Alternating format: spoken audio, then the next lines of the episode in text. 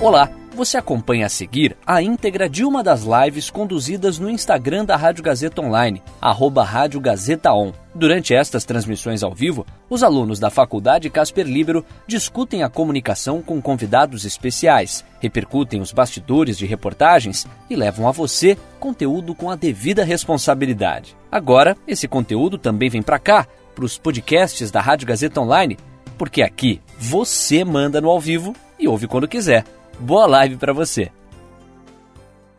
Tudo bem? Sou Caio Mello, então, está começando mais uma live dessa que é uma live da Rádio Gazeta Online em parceria com a revista Esquinas. Né? Eles vêm produzindo reportagens diárias sobre a questão do coronavírus, né? sobre a pandemia do coronavírus sob diversas óticas diferentes, né? Uma ótica de saúde, econômica, enfim, diversas óticas. Então, realmente, e nós temos conversado com esses repórteres que vêm produzindo essas reportagens para falar e justamente saber os bastidores dela, saber um pouco mais sobre o que ele aprendeu com essa reportagem, buscando essas informações justamente. Então, hoje eu vou conversar com o Gabriel Assis. Ele é estudante do segundo ano do curso de jornalismo da Faculdade Casper Libero e a matéria dele é uma matéria que traz um questionamento interessante, né? Uma reflexão, enfim.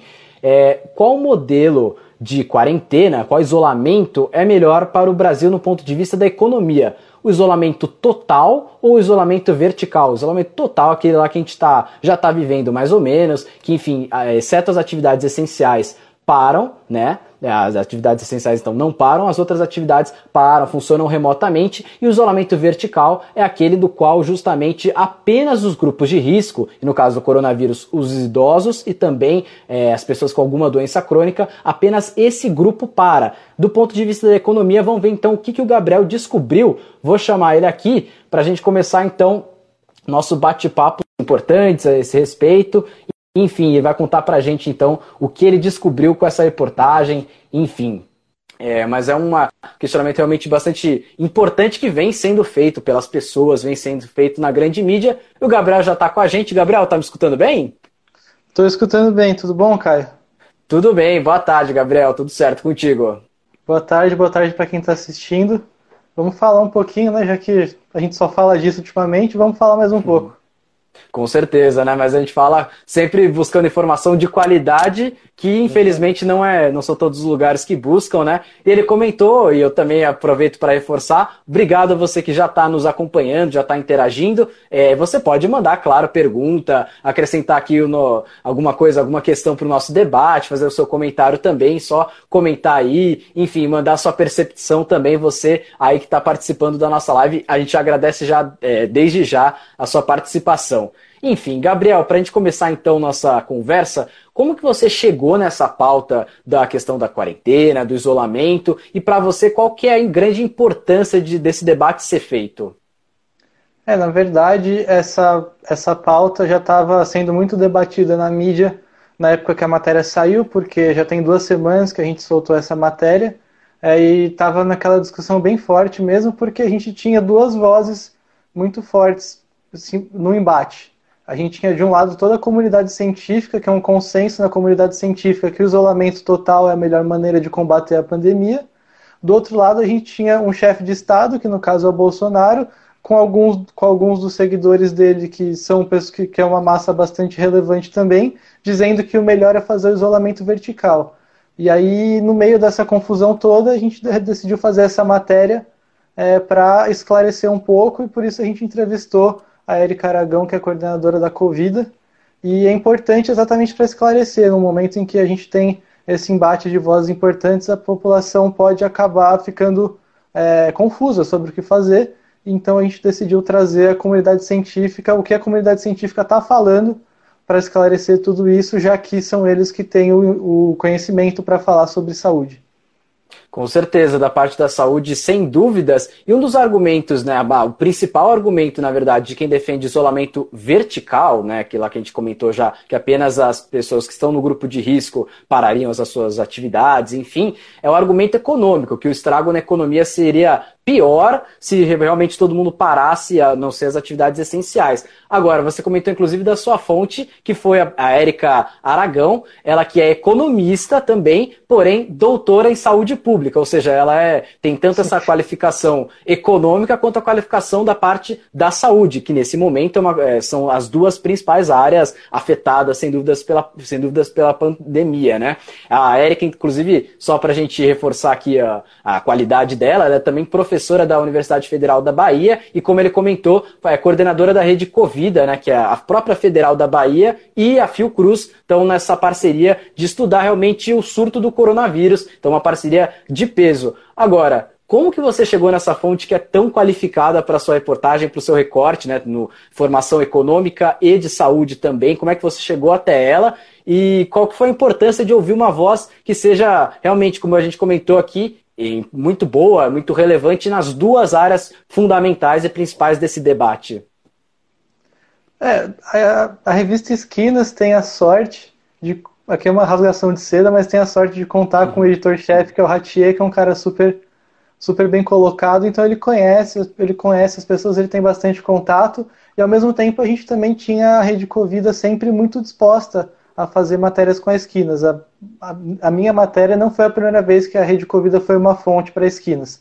É, eles já estavam já bem, bem solícitos com a gente, e então a gente foi mais uma vez fazer o contato, é, transferiram a Erika Aragão para a gente, e, enfim, foi essa. A gente chegou nessa fonte a partir dessas, desses dois fatores de ter um editor-chefe que, que, que, tem muitos contatos, ao mesmo tempo a gente ter uma, uma rede importante querendo, ajudando bastante a gente. E é fundamental que a gente tenha isso, porque no fim das contas a Erika é a autoridade no assunto para falar sobre as duas principais preocupações, salvar vidas e salvar emprego.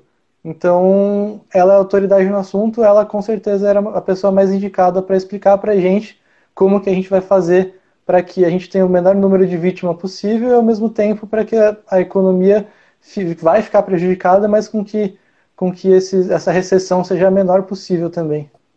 Claro, com certeza, tanto a parte da saúde quanto a economia, de alguma forma, vão ser afetadas negativamente, né? A gente só quer que o estrago seja o menor possível, né, para esse momento, enfim, mais vidas salvas possíveis, menos empregos perdidos possíveis, enfim, que tudo se normalize, né? E, inclusive, você comentou até uma percepção bastante, de certa forma, de certa, é, ampla do pessoal da revista Esquinas, que ah, tá tendo uma, uma parte, uma participação bem solícita das grandes fontes de saúde, das fontes econômicas, enfim, que eles estão bem solícitos nessa, nessa, especialmente nesse momento de pandemia. Você teve essa percepção também? Então, que realmente o pessoal da Rede Covida, por exemplo, que você citou, eles estão nesse momento especialmente mais solícitos para falar conosco, né, que fizemos, fazemos parte da, da mídia, da imprensa? Sim, a gente que faz jornalismo, a gente sabe que nem sempre é tão fácil, assim, as pessoas nem sempre são tão acessíveis e tão solistas, mas, claro, a Rede Covida, com a revista Esquinas em especial, mas a gente percebe em toda a cobertura de toda a mídia que está existindo uma preocupação muito grande com a transparência, com a informação, porque as pessoas precisam saber o que fazer, precisam saber o que está acontecendo, caso contrário, elas não vão ficar em casa, né? Então, elas nem vão saber tomar os cuidados certos, e aí a gente vai ter um caso muito mais grave do que já está acontecendo. Então, realmente é uma situação que a gente está percebendo que a, a, informação é muito importante e é, e é, legal que a gente esteja com todas as, as partes, né? A imprensa, os órgãos de saúde, todas as autoridades cientes de que a informação é importante. Sim, sim, com certeza. É, e um ponto interessante também, que até eu fiquei curioso para saber, como é que você chegou na Erika Aragão, enfim, você comentou já, mas assim, como você realizou a entrevista, claro, meios remotos, especialmente porque ela é da Bahia, é longe aqui de São Paulo, por exemplo, mas nesse momento de quarentena, mesmo que fosse de São Paulo, não seria possível uma entrevista presencial. Então, nesse ponto, que recurso que você utilizou? Foi o telefone? Foi propriamente o celular, o WhatsApp, enfim, mensagem? É, como é que você chegou, como é que foi feita essa entrevista, então, que que, que ferramenta que você utilizou? É, eu primeiro acertei por mensagem um horário para a gente conversar, e aí eu, aí eu liguei por telefone, eu tenho um aplicativo que gratuito, inclusive, que ele grava as suas ligações, então foi, foi tranquilo, eu só falei com ela pelo telefone e depois foi só baixar o arquivo do áudio e, e ouvir de novo para conseguir escrever a matéria. Ah, que bom. Hoje em dia a tecnologia acaba nos ajudando com certeza ah, nesse ponto de. É, exatamente, né? Na quarentena a gente tem contatos remotos, enfim, que facilitam muito, inclusive, o nosso trabalho, para além do lazer, convívio social, enfim, essa parte do trabalho também é importante. enfim. Agora, um ponto que a, o principal ponto que a professora Érica defendeu na sua reportagem foi que o isolamento total, inclusive para a economia, trazendo o aspecto da economia, não só o de saúde, é melhor do que o isolamento vertical. Isso até contraria um pouco o senso comum, né, a maioria, do que a maioria das pessoas pensa a esse respeito. Você consegue explicar para a gente, então, o porquê ela defende isso? Que argumentos, quais embasamentos ela usa para defender essa tese dela?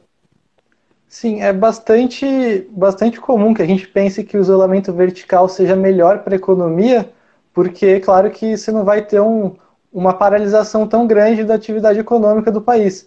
Mas, por outro lado, tem, ela citou estudos que mostram que na, na pandemia da gripe espanhola, em 1918, que, enfim, matou dezenas de milhares, as cidades dos Estados Unidos que adotaram as medidas de isolamento total mais rápido, com mais agilidade, conseguiram, depois da pandemia, ter um aumento de 4% nos empregos.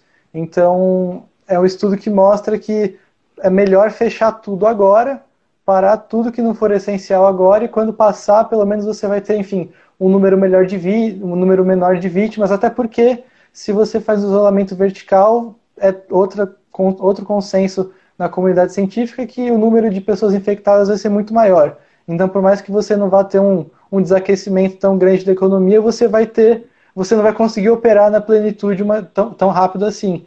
Então, os estudos mostram que fechar tudo por um tempo com agilidade vai fazer com que as coisas voltem ao normal mais rápido e vai gerar uma facilidade maior para os empregos serem retomados.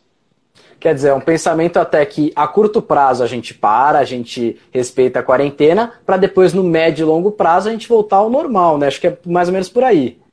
Exatamente assim. É exatamente isso que ela explica. O estudo chama, na tradução do inglês para o português, chama Pandemias deprimem a, a economia, mas intervenções em saúde pública não. Então, já está no título mostrando que o foco total tem que ser na saúde, porque é até um dito popular, é uma coisa que não, não é, falando assim, popularmente, é aquela história. O que importa é ter saúde, o resto a gente corre atrás. Então, se as pessoas tiverem saúde, resolvendo o problema de saúde, a gente vai conseguir ter uma, uma atividade econômica atuando na plenitude o mais rápido possível. É, outra coisa que tem se dito também nesse sentido, assim, parece um dito popular realmente, é que um falido pode se recuperar, um falecido não. Então é, entra, entra esse aspecto da saúde, ainda que a Érica, a professora Érica, tenha trazido esse aspecto econômico também. E você comentou da gripe espanhola, inclusive é bem interessante, é uma, foi uma pandemia que o mundo passou há mais ou menos 100, 100 anos atrás, 102 anos atrás. Como então é, que aquele contexto de 100 anos atrás pode ajudar a gente a entender e tomar as decisões corretas, ou inclusive pelo bom exemplo ou pelo mau exemplo do que foi feito é, hoje? Você acha que dá para traçar esses paralelos? Dá para traçar esses paralelos, porque no fim das contas, ainda que seja uma sociedade totalmente diferente, medicina muito mais evoluída, é, a gente está falando de uma pandemia do mesmo jeito, e naquela época o mundo já era bastante ocupado, já tinha bastante gente. Então é, a gente pode sim traçar, traçar esse paralelo. E se naquela época o isolamento total se mostrou mais eficiente, parece que é o mais inteligente a se fazer agora, já que a gente não tem uma vacina ainda para o coronavírus, as pessoas não estão imunes e é super contagioso, então é, as evidências mostram, as evidências daquela época mostram que realmente o negócio é parar tudo por enquanto, tudo que não for essencial, para ali, ali na frente a gente conseguir recuperar melhor. Exato, né, você comentou não tem vacina e o medicamento também ainda há uma grande discussão, mas oficialmente, é, irrefutavelmente, não há uma, uma orientação no sentido de medicamentos. Tem a discussão da cloroquina, enfim, se é bom ou não é. Algumas fontes é, importantes defendem o uso da cloroquina, outras não, mas o fato é que ainda não é uma unanimidade o uso de nenhum medicamento e não há ainda nenhuma vacina. Então, realmente, por esse motivo, o tratamento é bem, bem escasso. Inclusive, falando das medidas que o Brasil já tomou e vem tomando, claro, a respeito da quarentena, a respeito do isolamento social. É, no entendimento da professora Érica, ela entende que o Brasil agiu no tempo certo ou o Brasil demorou demais para agir, por exemplo? Qual foi a percepção dela? É, na época da entrevista, a percepção dela era essa mesmo de que as medidas estavam sendo adequadas por parte dos governadores, principalmente, é, achando que o isolamento estava sendo bem seguido. Na época, o isolamento estava sendo seguido por em torno de 60% da população. Agora o quadro já é um pouco outro, porque tem, a notícia dos últimos dias é uma diminuição do respeito ao isolamento. Mas, na, mas quando a gente fez a entrevista duas semanas, sim, era, ela estava satisfeita com o que estava acontecendo até agora, com a, o isolamento assim, sem ser um lockdown, sem colocar a polícia na rua, sem proibir as pessoas de saírem completamente, mas as medidas pareciam adequadas, até porque ainda no estágio inicial da pandemia, bem longe do pico aqui no Brasil. E, e ela também ressaltou dois pontos importantes. Ela ressaltou que a gente, a, o coronavírus chegou no Brasil um mês depois da Europa, por exemplo. Então a gente pode o tempo inteiro olhar para lá ver tudo que deu certo, tudo que deu errado, para a gente poder repetir aqui e tentar ter uma, uma, uma mitigação do vírus muito mais, muito mais eficiente do que alguns países como a Itália e a Espanha que demoraram a agir. É, e outro lado também ela, fal, ela falou para gente que a parte dessa questão do, da propagação do vírus existe a questão, claro, dos empregos, das pessoas que vão perder a renda delas, e aí ela lembrou da, das populações periféricas, das populações das favelas, que apesar de a gente já ter aprovado a renda básica, que para trabalhadores informais, para autônomos, que atinge boa parte dessa população, não é, não é uma medida específica para eles. É, eles moram ali num, num lugar com, normalmente com muitas pessoas na mesma casa, no mesmo cômodo, vivendo próximas. É, falta saneamento, falta também às vezes até água para eles poderem fazer a higienização correta. Então ela alertou para a falta de medidas específicas para as populações periféricas. Com certeza. Inclusive, bom relembrar aqui que você que está nos, nos, acompanhando, você pode interagir aqui nos comentários também, exemplo do que fez o Romildo Xavier aqui, mandou boa tarde pra gente. Enfim, boa tarde, Romildo, também. É, você pode mandar sua pergunta, sua dúvida, enfim, a gente vai continuar aqui bate-papo por mais um tempinho. E você citou esses países da Europa, realmente pode ser usado como exemplo positivo ou negativo, né? Depende. Tem os exemplos negativos que você comentou da Itália, da Espanha, mas há exemplos positivos também, por exemplo, Alemanha e Portugal principalmente, né? Que não é que o vírus não tenha chegado lá, não esteja acontecendo é, mortes, paralisações na economia, mas é uma coisa bem mais controlada do que na Itália, por exemplo, né? E, e indo para o lado da questão das favelas aqui no Brasil, realmente além de ser um povo que já, já não tem um trabalho com carteira assinada, já tem uma renda comprometida, tem as questões do saneamento básico, né? As medidas de que a gente sempre comenta, ah, isolamento, evita ficar próximo das pessoas muitas vezes numa casa pequena que moram seis pessoas fica difícil. Ou, ah, lave sempre as mãos. Para nós que temos pia, sabonete, água em casa, ok, é uma, uma medida muito boa, mas e para quem não chega nem água encanada? Então, o Brasil é um país muito grande de, de contradições, muito grandes também, de paradoxos muito grandes também, Inclusive, indo para esse lado da renda básica, por exemplo, né? A renda básica foi aprovada, enfim, esses 600 reais, já começou o pessoal a é, requerir esse dinheiro, até alguns até já conseguiram resgatar esse dinheiro, foi uma das medidas. Agora, o Brasil vem tomando algumas medidas econômicas, né, agora me refiro, para tentar dar uma aliviada na crise. No entendimento da sua fonte, no entendimento da Erika Aragão, essas medidas são suficientes e, se não, quais outras é, medidas poderiam ter sido tomadas nesse sentido? É, é, é consenso também entre as pessoas, entre os especialistas, que é extremamente necessário com que nesse período de crise o governo gaste mesmo, aumente totalmente os gastos. A gente tem até a discussão do orçamento de guerra, porque é um momento de paralisação onde muitas pessoas vão ficar desamparadas e elas precisam desse, desse apoio do governo nessa hora.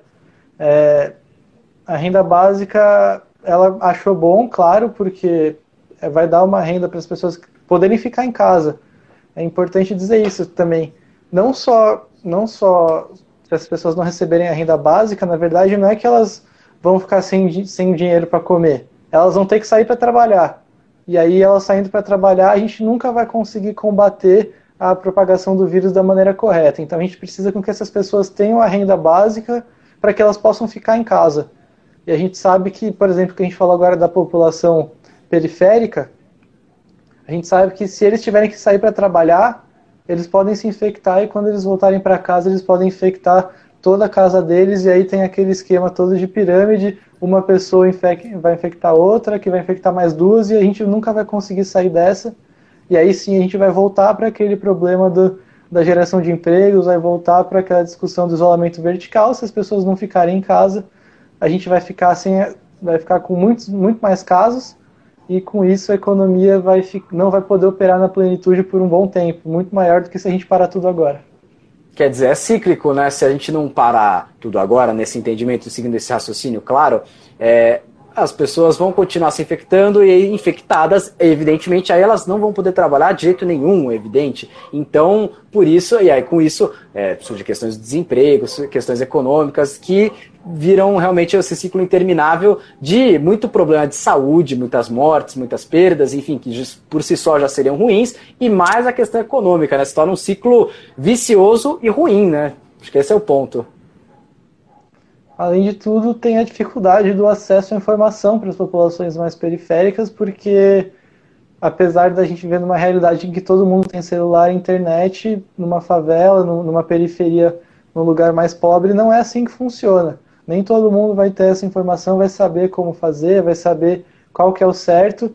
Então, isso também, claro, é mais um, mais um desafio para essa população e é mais um ponto que a Erika apresentou como desafio para o governo fazer medidas específicas para essa população que é muito numerosa e que está muito exposta. Exatamente, quer dizer, e aí entra também, de certa forma, o nosso trabalho, o trabalho dos jornalistas, trabalhos da mídia, imprensa no geral, que é de levar informação de qualidade, porque mesmo em uma pandemia, infelizmente ainda há quem se aproveite disso é, e divulgue informações falsas, divulgue fake news, enfim. E aí é, isso é, é muito prejudicial para todo um, todo um país, toda uma sociedade, essas informações falsas. Está aí o trabalho que a revista Esquinas vem fazendo muito bem feito de levar informação de qualidade, trazer os debates, enfim. Gabriel, acho que então a gente conseguiu abordar os principais pontos. Você acha que a gente pode acrescentar alguma coisa? O que você acha? Não, falamos bastante de tudo. É, se a gente tivesse que acrescentar só mais um ponto, é que a gente tem um bom exemplo de isolamento vertical no mundo, que é a Coreia do Sul, mas lá eles têm uma realidade totalmente diferente, uma realidade na qual é, eles têm muito mais tecnologia, eles puderam monitorar a população por satélite, eles tinham testagem em massa. O Brasil, é, o Brasil dos países que estão mais afetados pelo coronavírus é o país com que menos testa as pessoas, então o Brasil tem muito mais dificuldade nessa parte. Então, eles foi muito possível o isolamento vertical na Coreia do Sul, mas numa realidade totalmente diferente da nossa e não se aplica para a gente. Então, é só reforçar o pedido para as pessoas ficarem em casa, porque são isso que os cientistas estão dizendo. Com certeza, né? Você comentou da Coreia do Sul, eles fizeram essa testagem em massa que, por um lado, tem o lado tecnológico, enfim, deles, por outra, a população da Coreia do Sul é bem menor que a população brasileira. Tem esse uhum. ponto também. Ainda que o Brasil, ainda assim, esteja testando pouco, essa, essa questão da população é realmente dificulta um pouco o, país, o Brasil ser um país continental, enfim mas é um grande ponto realmente, né? O isolamento vertical funcionaria caso houvesse testagem em massa, tecnologia, enfim. Mas então, Gabriel, eu aproveito para agradecer você. Agradecer primeiro nossos, ó, aqui, os nossos internautas, quem participou da, da live também mandou mensagem, por exemplo, Nega Maria Marques, o Thiago Pansica, Fernando Almeida e diversas outras pessoas também que estavam aqui acompanhando e interagindo. Gabriel, muito obrigado então pelo papo. É, e, ó, opa, chegou aqui inclusive uma pergunta, acabou de chegar uma pergunta, um minutinho, vamos ver. Gostaria, é uma pergunta do Raneri Blumen. Ele pergunta: gostaria de saber sua opinião sobre as atitudes do presidente Bolsonaro e da entrevista do ministro Mandetta, Luiz Henrique Mandetta, é, ministro da Saúde, no Fantástico ontem. Bom, ah, vou deixar contigo então, Gabriel, é, sobre essa questão, claro, linkando com a reportagem que você fez, com os conhecimentos que você obteve, é, o que, que você pode dizer sobre esse assunto, brevemente? Ah, bom, é, como a gente já falou aqui na live, a comunidade científica está indo totalmente contra o Bolsonaro. Na verdade, o Bolsonaro está indo contra a comunidade científica, né? Ele está bem isolado nessa discussão. E então é lamentável que, a gente, que o nosso presidente é, se, se feche os olhos para uma questão tão importante. Mas, enfim, a gente pelo menos, pelo menos é errado a gente agradecer por isso, né, já que ministro, os ministros deveriam atuar em consonância com o presidente, mas o Mandetta está indo totalmente contrário a tudo que o Bolsonaro fala, porque o Mandetta está seguindo as orientações dos órgãos de saúde. Ontem ele deu uma entrevista contundente que, que explicitou toda, toda, todo esse, esse conflito que está entre o ministro e o presidente e é a pior coisa que podia acontecer no momento de pandemia, é, que atrapalha muito. Ele mesmo já disse em entrevistas na semana passada que está até atrapalhando a produtividade do ministério, essa confusão, essa indefinição sobre a permanência dele.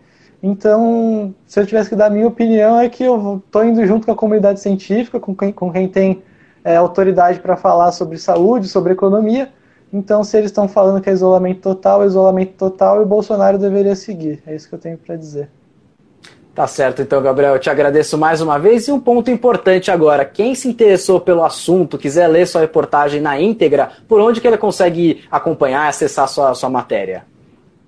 é só entrar no site da revista Esquinas, ou você pode entrar pelas redes sociais da Esquinas também, como a matéria já saiu tem umas duas semanas, você, se você for pela rede social, você vai ter que abaixar um pouco Descer um e pouquinho, mais um pouquinho. Mas entrando no site da Esquinas, é só entrar ali na aba do empreendedorismo que, que já vai ter, vai ser uma das primeiras matérias. Tá certo, então, Gabriel. E lembrando também que essa live aqui, você que chegou na metade do caminho, agora no final também, vai ficar disponível aqui no Instagram na íntegra pelas próximas 24 horas e no nosso canal no YouTube também, daqui a pouquinho já vai para o YouTube, já na íntegra e aí sem o tempo restrito, enfim, já fica direto lá disponível, assim como as outras lives também. Então a gente lembra que você pode acompanhar novamente, pode compartilhar esse conteúdo também pelas outras, aqui pelo Instagram nas próximas 24 horas e para acompanhar direto no YouTube também também depois do YouTube da Rádio Gazeta Online. Gabriel, vou encerrando por aqui, então. Obrigado mais uma vez a você que participou com a gente, trouxe as suas percepções, e obrigado a vocês também que interagiram aqui com a gente. É sempre importante essa interação, essa participação de vocês. É isso, obrigado, Caio, obrigado a todo mundo que, que assistiu a gente, obrigado à Rádio Gazeta pela parceria com a revista Esquinas. Enfim, a Esquinas vai continuar todos os dias aí fazendo cobertura dessa pandemia. Enquanto, enquanto tiver pandemia, a gente vai fazer matéria. E, enfim, quando acabar a pandemia, a Esquinas vai ter matéria sobre outras coisas mais positivas também. Com certeza. Por enquanto, a pandemia, para a gente levar boa informação, para que a gente consiga sair logo da pandemia, com certeza. Exatamente. Então, isso daí, Gabriel. Obrigado mais uma vez. Tchau, tchau. Obrigado, tchau. E aí, curtiu? Essa foi a íntegra de uma das lives conduzidas no Instagram da Rádio Gazeta Online, arroba Rádio Gazeta On. Siga a gente por lá e fique ligado nas novidades. São os alunos da Faculdade Casper Libero com a mão na massa para levar a você um conteúdo de qualidade. Podcasts Rádio Gazeta Online. Você ainda mais conectado.